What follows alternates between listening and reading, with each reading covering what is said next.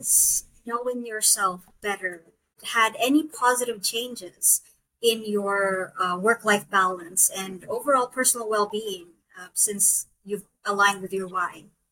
I believe I'm a Gen Zer. I'm not 100% sure. But being able to set those boundaries um, is something that is super important to me. I cannot be turned on with work all the time. I have to, you know, switch off sometimes. I have to um, take a breather.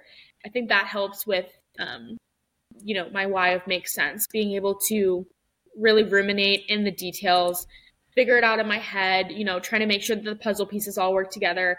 I think that is something that has really helped a lot, especially in my work life balance.